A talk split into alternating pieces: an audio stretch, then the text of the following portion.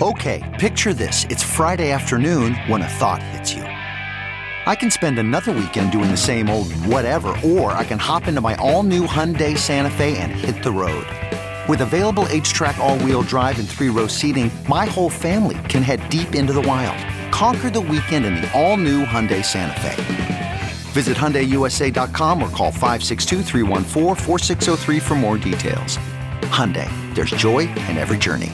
CarMax is putting peace of mind back in car shopping by putting you in the driver's seat to find a ride that's right for you. Because at CarMax, we believe you shouldn't just settle for a car, you should love your car. That's why every car we sell is CarMax certified quality so you can be sure with upfront pricing that's the same for every customer. So don't settle. Find love at first drive and start shopping now at CarMax.com. CarMax, the way car buying should be. In crypto Twitter, what happens is once you exceed the Dunbar number, especially if you exceed it by orders of magnitude, then everybody wants you to conform to their norms as they see them. You can't please everybody, but you can annoy everybody at scale. hey, everybody. Welcome to Let's Talk Bitcoin.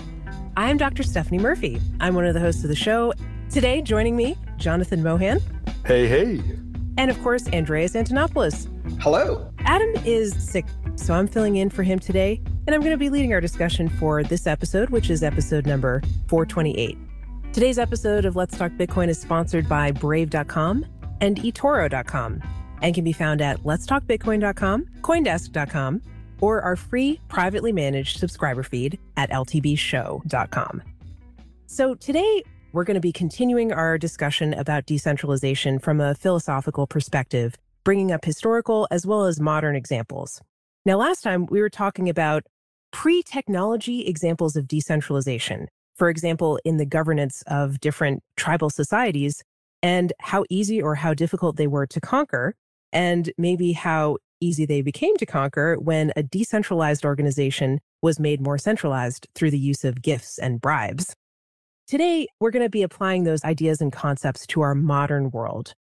Last time on the show, we were talking about the example of the Spanish conquistadors who were going into Central and South America and they were conquering various tribes. And we talked about the difference between what happened when they encountered the Aztecs and the Incans who were quite centralized in their form of society and how it was organized, and the Apaches, who were actually quite decentralized.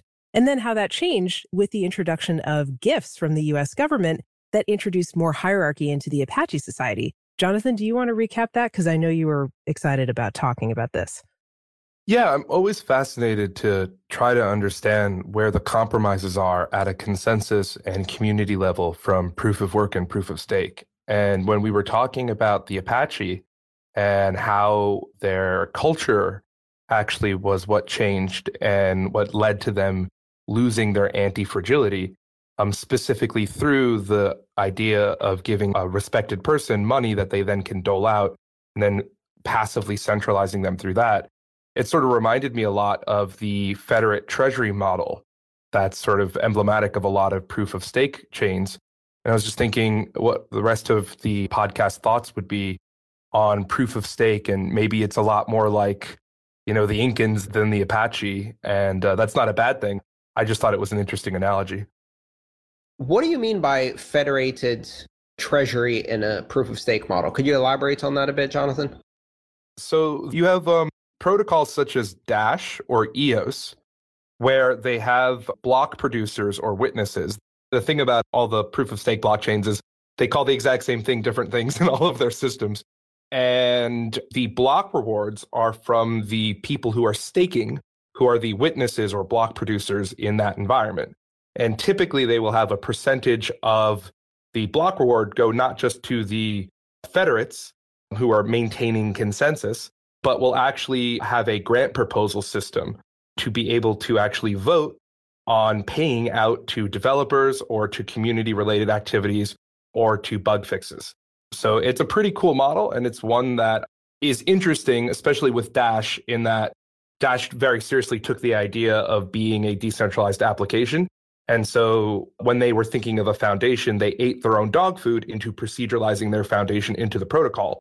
rather than, you know, creating a legal entity and then just giving it 12% of the protocol. The protocol's treasury, like the model that Ethereum took. So there are pros and cons to every sort of decision. And I'm always fascinated to think through what are problems that we don't yet know are real problems because it hasn't actually been around long enough for it to manifest in a materially bad way. And so thinking about this treasury model and the way that the Apaches were so anti-fragile for as long as they were until this system was imposed on them, it's just interesting to hear what you guys think is the long-term viability of that type of model in a consensus environment for its long-term ability to not become centralized. The historical example that we were talking about on the last show was that the Apache were a tribe where there really was no central leader. There were just kind of respected people in the community. So the Apache didn't really have any centralized leadership in their governance structure. There were basically just respected people within the community that were listened to by others. And if they said something that was kind of eh, they were not listened to as much and they could fall out of favor and other people could rise up and become respected. And so in this way, this made them a really decentralized organization where if you took out one so called leader, that was fine because basically, like a starfish grows back an arm, they could kind of replace it. And you could even take out several of the leaders and it would still not matter to their system. It wasn't going to take the whole system crumbling down if you whacked someone over the head. And the analogy, of course, is the starfish and the spider. If you cut off one of the arms of a starfish, it can grow it back. It might even grow two. You can cut off multiple points of a starfish and the starfish will still live. And maybe you'll even end up with two. But in a spider, if you whack it on the head, it's going to go splat and the whole thing comes crumbling down. And we were talking about how this happened in Bitcoin to Gavin Andresen, who was a very respected member of the community, said some stuff that people didn't believe and then kind of fell out of favor and was listened to a lot less than he used to be. So this was kind of like analogous to the Apache community elders who were interchangeable based on whether people believed them and gave them the credibility. Crypto Twitter really operates a bit like that. I mean, there are no leaders, although certain people try to be leaders in the crypto Twitter space, especially in Bitcoin. And as a result, the favorability of various personalities on crypto Twitter rises and falls by what they say and is not in any way fixed. And so that system makes it much more robust. It's very difficult to hijack that community. Absolutely. But the US government was doing an interesting little experiment. I don't know if they really planned this or coordinated it, but somehow it worked where they were able to centralize the Apache society by gifting cattle to the tribal elders and then letting those people distribute the cattle within the community. So you can see that this gives them now a source of power and there could be bickering and fighting that comes about as a result of how these cattle are distributed. So imagine if you gave Pomp or Cobra on crypto Twitter with free Bitcoin so that they could choose who they give it out to. Suddenly, somebody has a lot more power and there's an incentive to fight about that. What do you guys think? Well, I think it's not just that they have the ability to dole out resources, but then infrastructure and social dynamics around the fact that that person has money gets created. And then once that person leaves, those Schelling points and those structures and those dynamics are there. And it's easier to just put another person there than it is to just remove all of those structures that were built around the fact that that person was there. Right. So basically, a pyramid grows and there's a spot at the top of the pyramid. And even if you take out the person who's at the spot, there's still a spot there that if somebody else steps into that spot, they still occupy that position in the hierarchy. So you've changed the structure.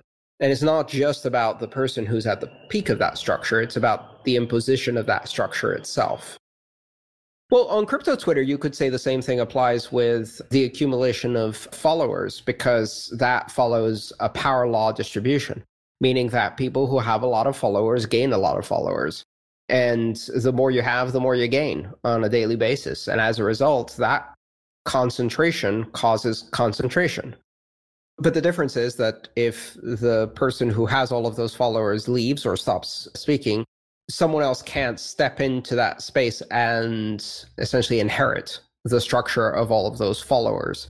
So that's one key and fundamental difference that keeps it less susceptible to that takeover. Right. So, how do we tie this back to the example that Jonathan brought up of proof of stake systems that are distributing rewards to early people and then they have a lot of power in the proof of stake system of that coin?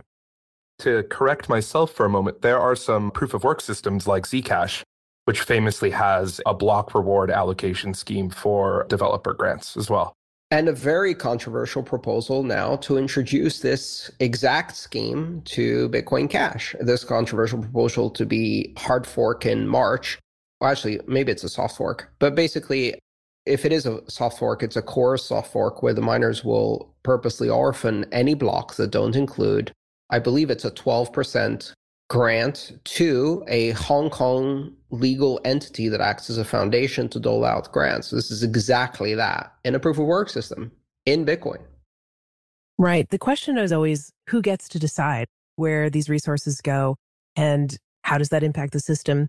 Is it a centralizing effect? I think you could make the argument that yes. And of course, this is what the starfish and the spider is pointing out. Yeah, it's absolutely a centralizing effect. And that's even demonstrated by the way that these schemes or mechanisms for grants are designed in the first place. Sometimes it's developers exerting their power through the code to create grants for developers. That's effectively what happened with Ethereum. Other times it's miners enriching themselves or creating these kinds of grants through the mining mechanism. And Vitalik Buterin has made the argument why should it be miners and not developers? Why shouldn't developers generate grants and do that? In either case, though, it certainly has a centralizing influence. Can we look at this happening on maybe a meta level as well with different cryptocurrency communities? So, for example, people support cryptocurrencies and the communities that go behind them when they believe in the ideas and when they believe that it's a successful technology that's going to continue into the future, unless they're scammers, right? And they're pumping it. But most of the time, they're behind it because they believe it's going to succeed in the long run. And so, cryptocurrencies like that, that have public support and trust, could become the tribal elders of cryptocurrencies themselves. And they can be replaceable and they can change and they can fluctuate over time. Right, which creates the other interesting thing that relates to what Jonathan said, which is once you have such a leadership position, for example, once you have a cryptocurrency that has acquired over time the essential elements of a reserve currency in the crypto space, has behaved as or fills the role and utility of a reserve currency, if that currency was to fail or get out of the way, all of the structure and Schelling points that have concentrated that function of reserve currency remain. And what will happen is that any exchanges or users, merchants, etc., who need some kind of reserve currency to act as the main liquidity mechanism in the crypto space will simply replace it with something that is equivalent or feels equivalent. It's sort of funny how there's a yin yang to everything where in the early days of Bitcoin, we said that the genie was out of the bottle, even if Bitcoin were to die, because enough people understood what decentralized technology and ownership of their own money meant that even if they could kill Bitcoin, an entirely new technology that fit the requirements of this new market would come about. And it's sort of funny that there's a centralizing force pushing back on us with the exact same sort of properties. What do you mean by a centralizing force pushing back on us? Oh, it's this notion of people creating products that centralize. And then even if the product dies, the market forces and actors around it are maintaining that Schelling point and will re-instance something to replace it. That same argument as to why the market and community around decentralized money would persist even outside of a single product is also what may be centralizing us in things like Tether or in things like grant proposals and why the centralized alternatives to the centralized currency have much more staying power because again the entire world financial infrastructure is concentrated around those concepts. And even if the dollar went away it would just be replaced by mm, i don't know a digital yuan or something else. It wouldn't be replaced by a decentralized alternative. The dollar would be replaced by the dollar because a dollar is always a dollar. And what people forget is there's like 80 instances of products that are called the dollar, and like a couple hundred products in the past 200 years have used that same name. Right. And the same argument that we make for Bitcoin is that if it gets taken down, it gets replaced, and the easiest thing to name its replacement is Bitcoin. So this actually sounds like a good lead in to talk about the cathedral and the bazaar. Andreas, do you want to explain that concept? So, The Cathedral and the Bazaar is a collection of essays that became a book written by Eric S. Raymond back in 2001, late 90s, early 2000. I think it was published as a book in 2001. The Cathedral and the Bazaar is a treatise on open source systems development written during the birth time of the Linux operating system and also the real coming of age of the open source software revolution. The moment when open source started spreading everywhere and became an accepted and more broadly understood methodology for building software to compete against proprietary and closed systems. So Eric Raymond wrote a series of essays that then became a book about the different model of developing software.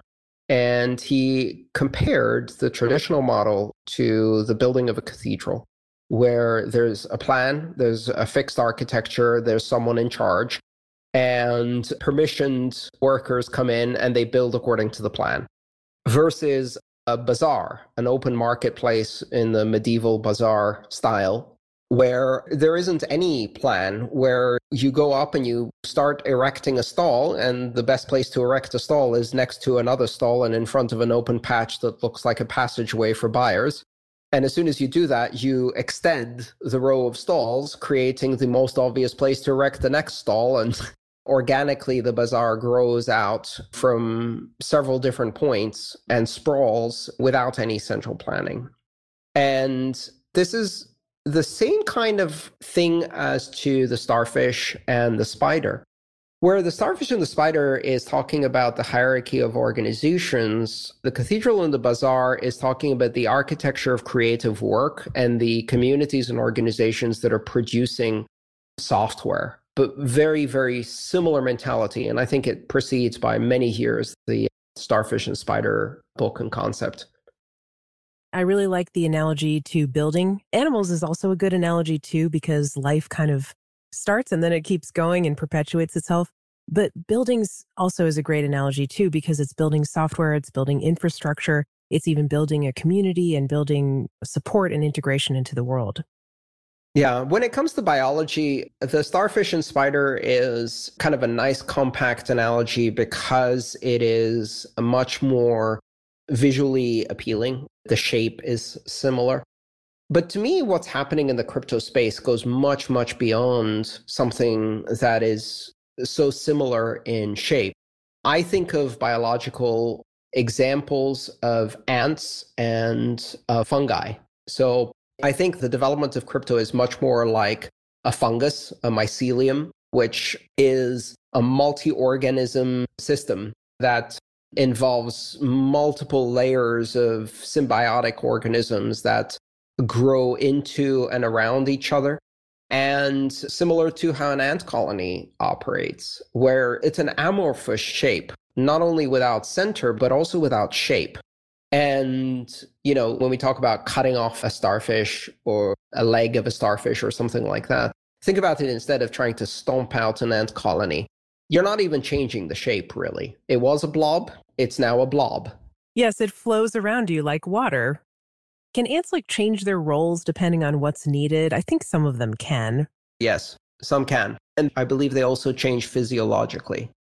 And also with mycelia, I like that you brought that up because you might walk through a forest and you might see some mushrooms coming up from the ground or growing on a tree or something like that. But what you don't see is that there's this microscopic network of tissue underneath the surface of the ground or underneath the tree bark that is made of connections among the cells of that fungus. It's almost like roots, and it sends out these projections below the surface of the soil or that tree that it's growing on. And there's miles and miles of connected networks that you don't even appreciate because they're invisible. I think I did a show once called The Internet of Mushrooms. It's almost like that. they can actually sense nutrients. Fungal colonies on one side of a forest can sense the presence of nutrients in the soil or whatever they're growing on, and they can communicate that to other parts of the fungal network of the same species of fungus or maybe even multiple species of fungus within that forest. It's really amazing.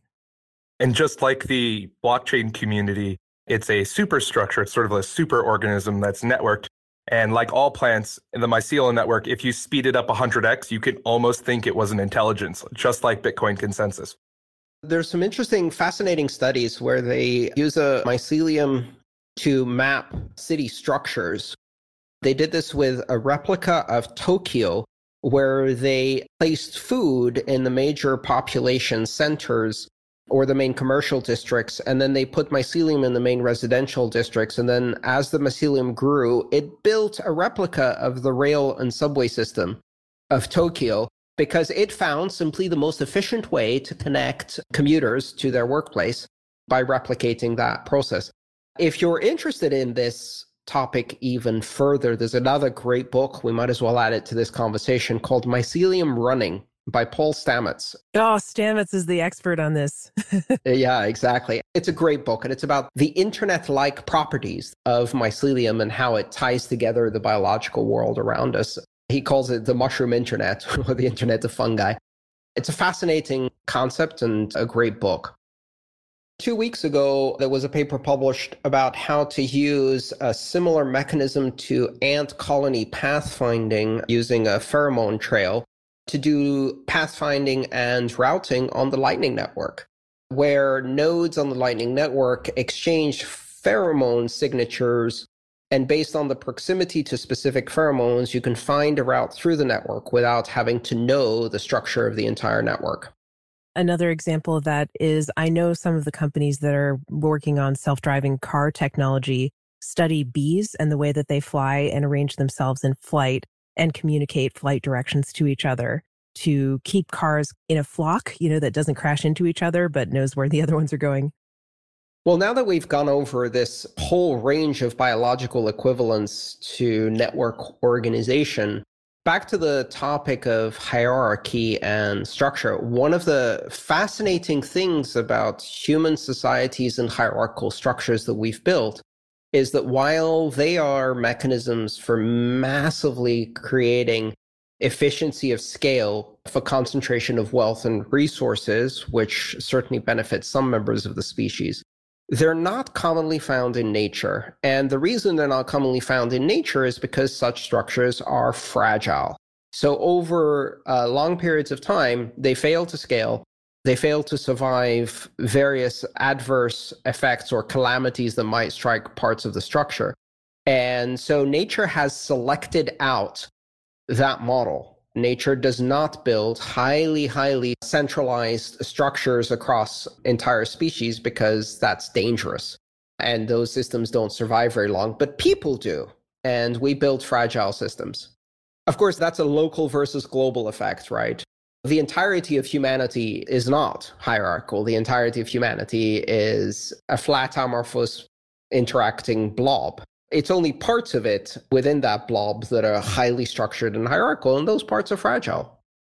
I like to think of centralization, if we're talking about biological equivalents, as smallpox, which is the only reason humanity hasn't died from smallpox is smallpox requires, I believe it's 200,000 people within 14 days of transmission period in order to keep killing. And it just kills us out until we're so dispersed and so disconnected that it can't propagate anymore.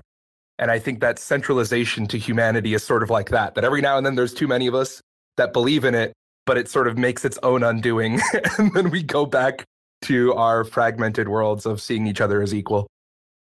Yeah, well, I think you can make the argument that there are at least some systems in nature that have some element of centralization because Centralized systems have some advantages, like, for example, efficiency. That's possible that a centralized system could be more efficient than a less centralized system. And decentralized systems have advantages too, like anti fragility and robustness, as we've talked about. And so there's always going to be an evolutionary tension between the two. And it can be kind of a sliding scale. Like it's not necessarily a binary of something is either centralized or decentralized. There's going to be a little bit of wiggle room in between. I think it's also important to be careful when drawing biological analogies across species that are very, very different. And that has happened a lot in anthropology. A lot of concepts that have become very popular, especially among certain circles regarding biology of Homo sapiens, have been drawn from conclusions that do not carry at all. For example, the alpha versus beta analogy from wolves which may apply to small bands of roaming predators with massive, massive hunting grounds and no permanent resources, but has not really been shown in social species at all, other than one failed example, which was the Goodall experiment with chimps. And in that case, it's very similar to the example that we mentioned before with the centralization of Apache tribes, where the experimenters in the Goodall experiment came in and started giving bananas in locked cages in central locations to chimps that were roaming species and foraging species, causing an abundance of cheap and yummy food to be located in an area where the chimps had to come together and fight for the food, causing them to change their society and have these very violent and warlike features emerge that don't actually replicate in the wild, even among chimps. Another great example of that is a lot of modern dog training, especially the punishment and fear based methods of training dogs, has been based on the idea that dogs are just like wolves and they're in this dominance struggle. Where domestic dogs, the science is showing recently that they're actually really not like wolves in that way, and they respond much better to positive methods of training and reinforcement that doesn't rely on fear. Are you sick of creepy ads following you across the internet? Then check out Brave. Brave is a free next generation web browser that's pioneering a better internet with privacy by default. Using Brave browser feels a lot like using Chrome, except without any of the annoying ads or creepy behavioral tracking. You can import your bookmarks with one click and continue to use all of your favorite Chrome extensions. It's blazing fast performs up to six times faster than competitors, and it gives you the option to opt in to earn rewards by viewing ads, which you can then use to support your favorite content creators. It's so easy to make the switch. Go to brave.com slash LTB and switch to Brave today. You can feel good about using Brave, knowing that you're helping to restore your privacy and fix the internet. That's brave.com slash LTB. Brave.com slash LTB and switch today. This episode of Let's Talk Bitcoin is sponsored by eToro.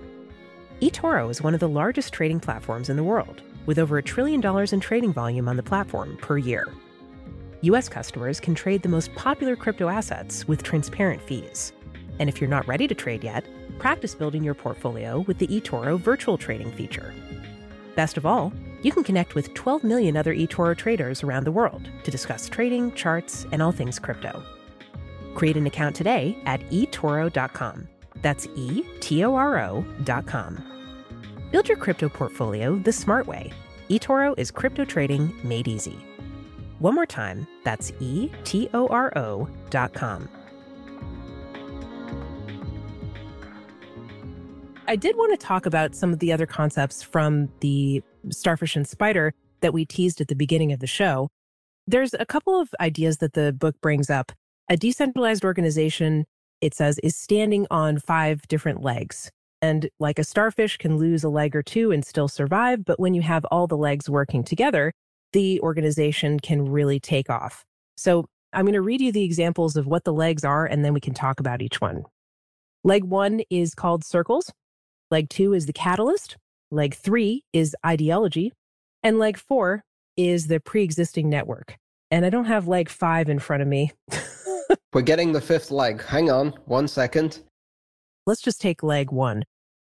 Leg one is circles. Circles are important for nearly every decentralized organization that we've talked about.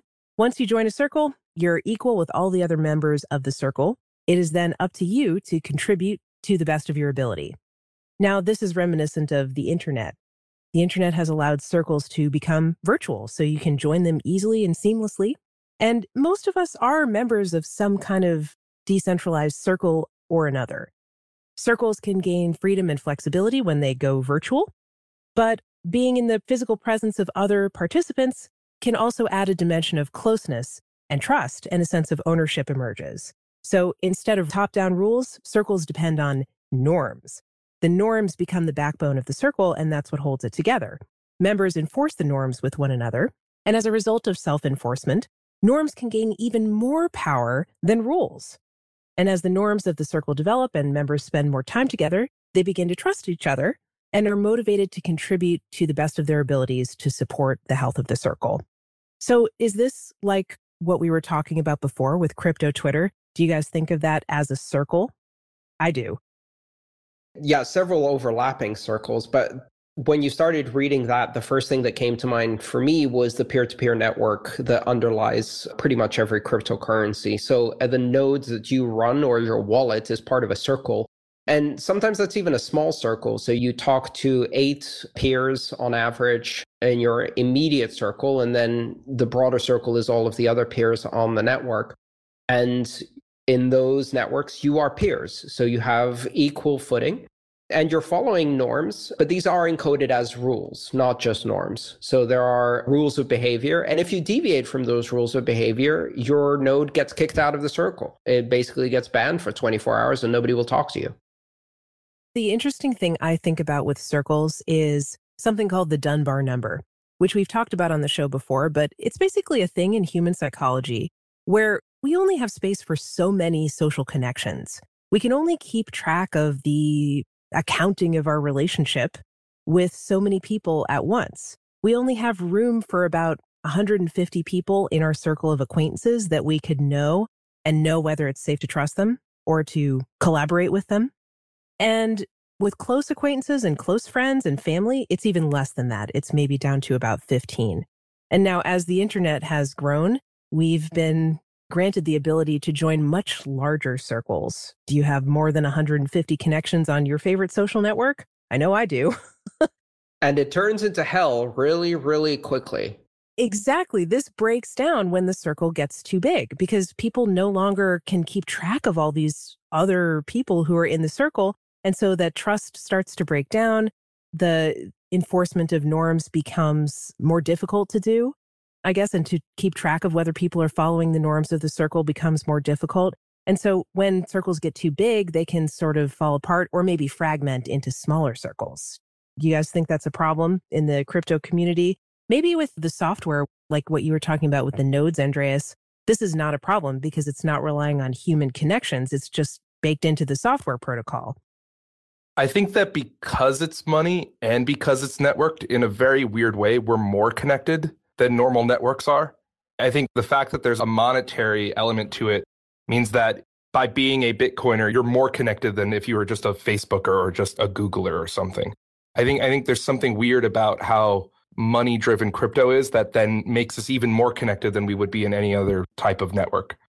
But there is a human element in there too, which, you know, we see when the crypto community starts to fragment into different forks well, that's a demonstration of the circle having so many participants that we start to disagree over what the norms are. And when those norms are encoded as software rules that are rigid and you can't add nuance to them, that will cause fragmentation into multiple circles where some people decide that they're going to follow a different set of norms. And because the rules are rigid, that creates a completely separate, hardly touching circle.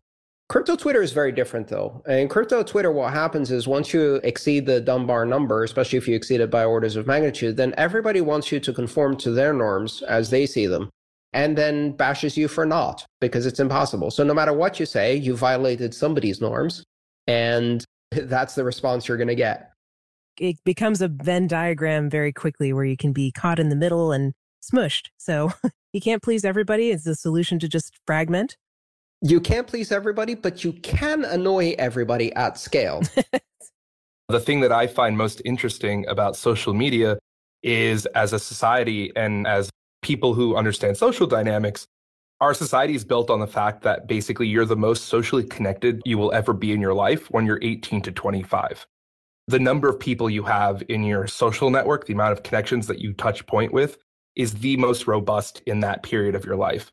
And then by the time you go to 40 or 50, you're transitioning from a growth and learning into a maintenance mode. And I think that one of the weirdest things that's happened is in interconnecting the rest of the world with the same level of connectivity of an 18 to 25 year old, we are sort of hacking their brain into thinking they're in maintenance mode when they really should be framing back down to like growth and burn. And so I think that people apply far too much value to these social connected frameworks because they haven't downticked from I only have five connections I need to maintain. I can't let them go to, oh, that's right. I'm 18 again. And I just went by that clubhouse and that guy's an idiot and this guy's an idiot, but who cares? Because why do their opinions matter to begin with? This reminds me of the phrase, it's easier to carry four quarters than a hundred pennies. It's a quality versus quantity thing. And I think we have to acknowledge that our brains are only meant for so many connections. Like this is just human nature. And I guess not everything about human nature needs to be deterministic, needs to determine our fate. We can definitely evolve beyond some things that are human nature and try to get better. But maybe the connection issue isn't one of them. Maybe we should just go with it and try not to maintain too many connections and just focus on smaller circles. Jonathan, you were saying you're socially connected, but not on Twitter. I would say I'm not on Twitter and I'm not very socially connected. and that's by choice this is like a good thing. My life has become more simple since I've embraced an attitude of social and connection minimalism. You're like my Bitcoin yogi. Once a year, you come down from the mountain and I get to experience you and understand your wisdom that's disconnected from the troubles of the insanity of the rest of us. Thank you. That's an awesome compliment. and my life is insanity in a bottle because I'm the opposite extreme on both of those.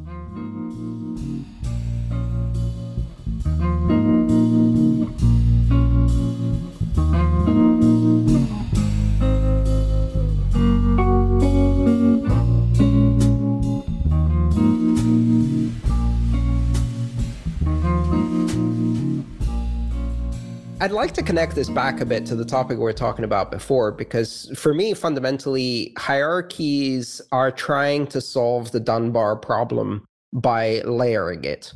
So you still have the fundamental Dunbar connectivity and trust problem. What you do is you create layers that each scale to the Dunbar number and create a pyramid all the way up to the top. And this has been an effective solution for humanity to solve the issues of trust and communication at scale greater than the Dunbar number. But it brings some very, very nasty side effects, including fragility, but also concentration of power, corruption, communication bottlenecks, inability to make decisions, and also how decisions made at one end of the scale do not feel the impact that occurs at the other end of the scale. So one end of the scale has all the decision making power, but none of the impact, and the other end has all of the impact, none of the power.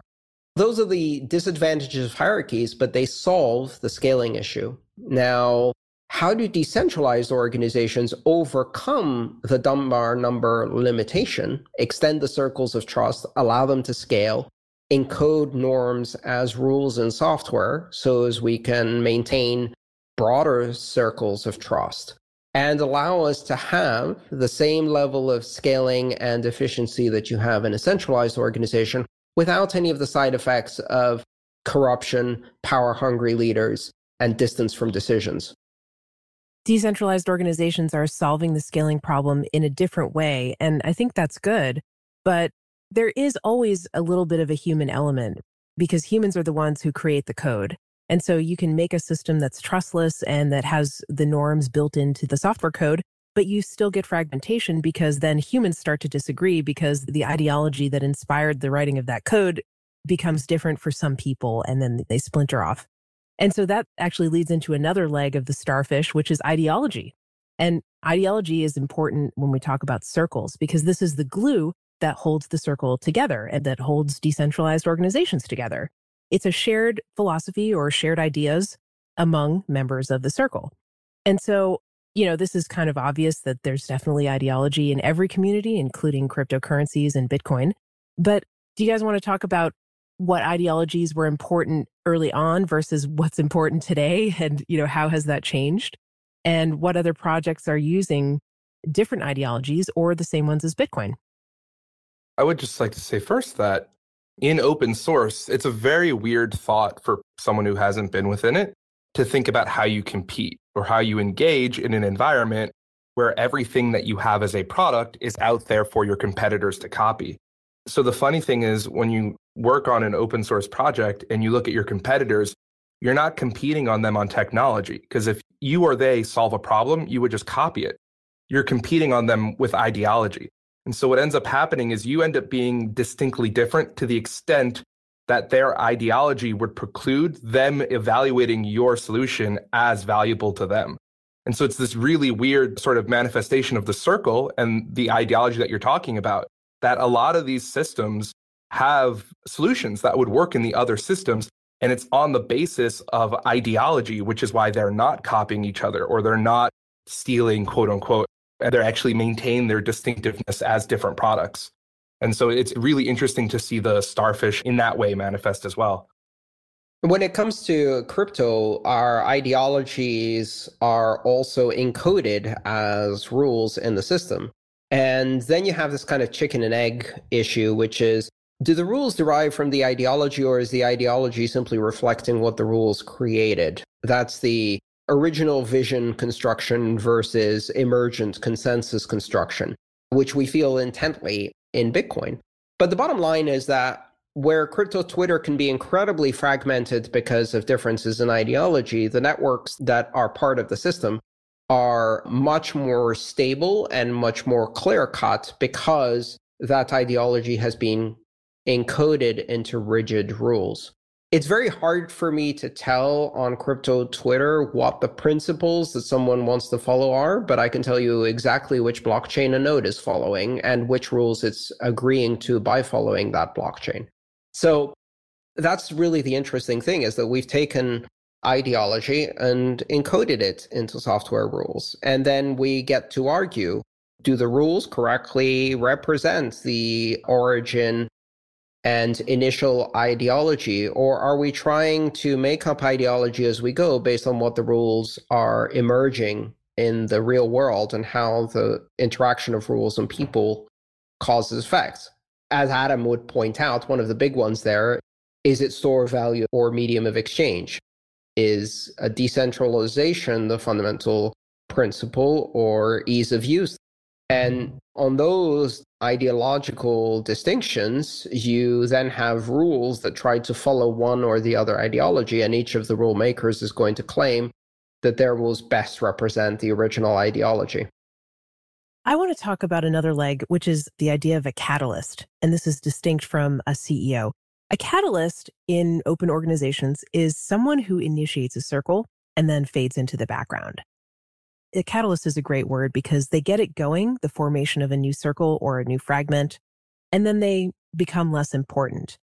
Now, in the Apache circles, the Nant'an or the community elder played the role of the catalyst. They could lead by example, but they were never forcing their views on other people. And the same pattern seems to appear with decentralized organizations. There's a catalyst that gets it going and then fades back into the shadows, kind of like Satoshi or other people who have come after Satoshi. And once letting go of this leadership role, the catalyst is basically giving ownership and responsibility to the members of the circle. So they're starting it and then they're stepping back, knowing when the time is right to retire. So Satoshi is the obvious example of a catalyst, but is the crypto world still using catalysts? Like, where do we see them today? That's a great question. I think one of the elements in crypto that is interesting is because there's significant power that derives from the fact that we're talking about networked money. Some of the people who pretend to be catalysts are actually seeking to become permanent leaders. Or CEOs, as we'll talk about in a minute. Yes, or CEOs, exactly. So they preach the catalyst gospel, but refuse to let go or let go in some ways and act from the shadows in order to influence the circle and maintain a role of power. I think Satoshi's anonymity and departure was the best example of a catalyst, and it hasn't really been replicated except with very, very few and minor exceptions. I would say Mimblewimble is one of them. I'm in constant respect and amazement out of an example that I think is worth mentioning, which is uh, Yifu Guo. So Yifu back in 2013 created the first ASIC and could have cornered the entire market and basically been a Bitmain, but at the beginning, not four years later. And both explicitly wanted to distribute the hash rate fairly, but then also chose to not continue doubling down on that exponential of that ramp up in ASICs to be the supermajority of the hash rate. And so, to the extent that Satoshi walked away to not corrupt a system, I don't know if Bitcoin could have as robustly weathered the storms of demonstrating decentralization if Yifu didn't demonstrate integrity in that way when he did. So I do think it is few and far between, but we have some great champions of that ethos in the Bitcoin community and in its history as well. Yeah, I still remember this picture of him sitting with this machine. it was amazing. You know, like the first computers, how they took up a room. Like this was pretty big too. I just remember him like getting it from all ends because he was selling products for $5,000 that were making people 30 grand a week. And so he was both evil because he wasn't getting to them fast enough and evil because he was making them a millionaire. Yeah. I would certainly think of him as a very high respected catalyst in my mind for the success of Bitcoin. Let me read you a couple of contrast comparisons and contrasting between the catalyst versus the CEO. A CEO is a boss on top of a hierarchy. A catalyst is a peer, so an equal part of the circle. A CEO derives their authority from a command and control kind of ethic, and a catalyst is deriving it from trust. The CEO is rational, and a catalyst is emotionally intelligent. A CEO is leading by power, and a catalyst is inspiring people to follow them. So they're inspirational. So I like those comparison and contrasting to help us define what we really mean by uh, someone who is a catalyst. And when you start to read those things, you do kind of realize how rare it is to actually get a true catalyst. It's hard to think of an example besides Satoshi and Yifu, as you mentioned. Being a catalyst is, I think of as, as a job that nobody wants or only an introvert would want.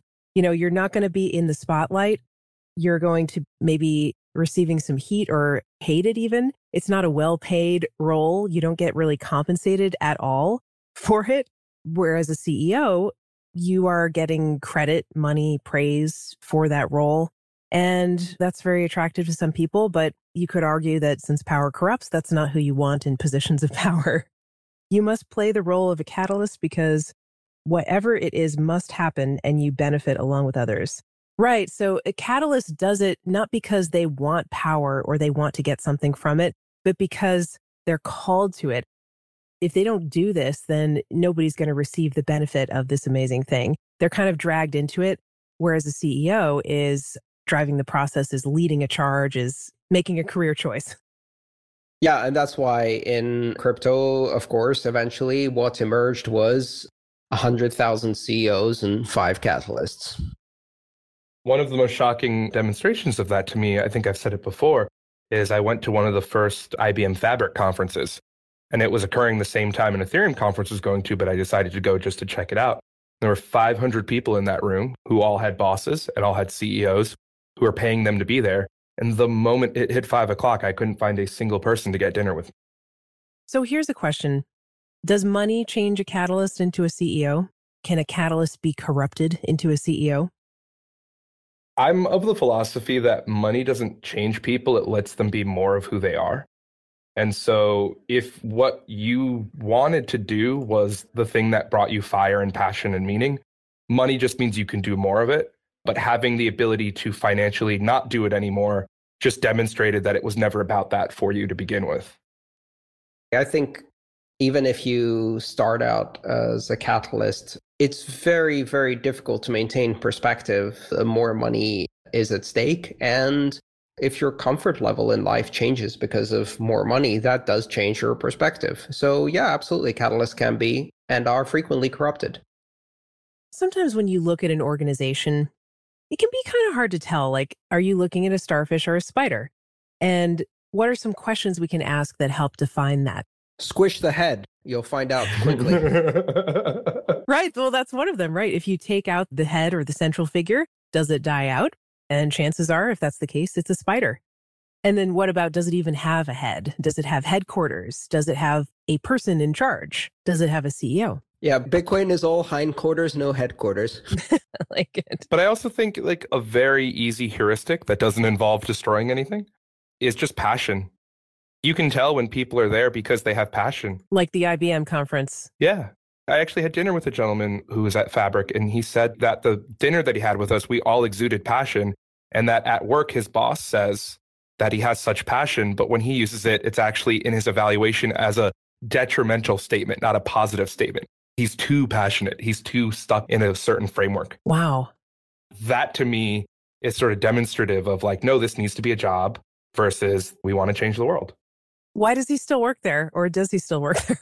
hey, you know, a lot of people have really nice option plans that they're waiting to exercise. Yeah, that's the corruption problem. And really expensive mortgages that they have to fulfill. Mm, that's another. That's the real passion killer, which in many ways is a deliberate feature of many cultures, is that if you are a slave to debt, it doesn't matter how passionate you are, you're two paychecks away from being homeless, destitute, and destroying your family and your life, in which case you will do exactly what your boss tells you. I view Mimblewimble as truly a catalyst initiated project where the catalyst actually disappeared after sparking the idea. You know, they lit the fire and then they were gone and other people kind of took over and maybe they came back or maybe they're still working on it, but we have no idea. It's a Satoshi type situation. You compare that against something like Counterparty. And Counterparty was one of the kind of really early token protocols built on top of Bitcoin. It started with three pseudonymous catalysts who built the original software without taking any money and then basically set up a system where nobody had to trust them you literally destroyed your Bitcoin rather than giving it to them as a way to prove your sort of commitment to the early software and to get some tokens. But then, as a way to build legitimacy for that project, they revealed their names and they got involved effectively as not really CEOs, but they sort of lost that catalyst part that they had. They kept it in some ways, but they transitioned as a way to try and push the project forward where perhaps it couldn't if there were no real names attached to it. I see that, but also Nxt never did that, and they failed also on that merit. I do think, though, that specifically that's a little bit more of a nuanced problem, but Nxt and Counterparty had the same problem, but in different ways. Nxt thought they were cute, so they only raised like 30 Bitcoin because they wanted to maintain the percentages for the first like 10 people. And then Counterparty, I've not seen a single protocol that uses demurrage successfully, and I've not seen a single protocol that uses the destruction of money as a method of outcompeting those who don't do that. And so when Counterparty launched, they got $50,000 in donations. And I think it was $1.2 million in burnt Bitcoin. And one would have hoped it would have been the inverted amounts.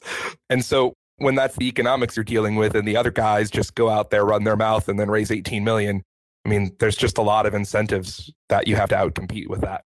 It's an interesting point, especially when you compare it against the environment that these projects launch into is really, really important to how they are able to incubate. Bitcoin had the advantage of being the first thing to come out. And so, in large ways, it entered an environment that had no relevant competition. And that just hasn't been true for any project that's come since then. And I think that that's also played a large role in terms of why we haven't seen as many catalysts. The catalysm was to start the cryptocurrency movement in large part. And once you had that, then sure, you can make an argument in favor of doing other things, but it was really more of a personal choice as in Mimblewimble. Yeah, that's the key point, which is this isn't about the individual instances that have succeeded or failed and how they succeeded or failed. The bigger picture here is that the whole crypto space is an incubator.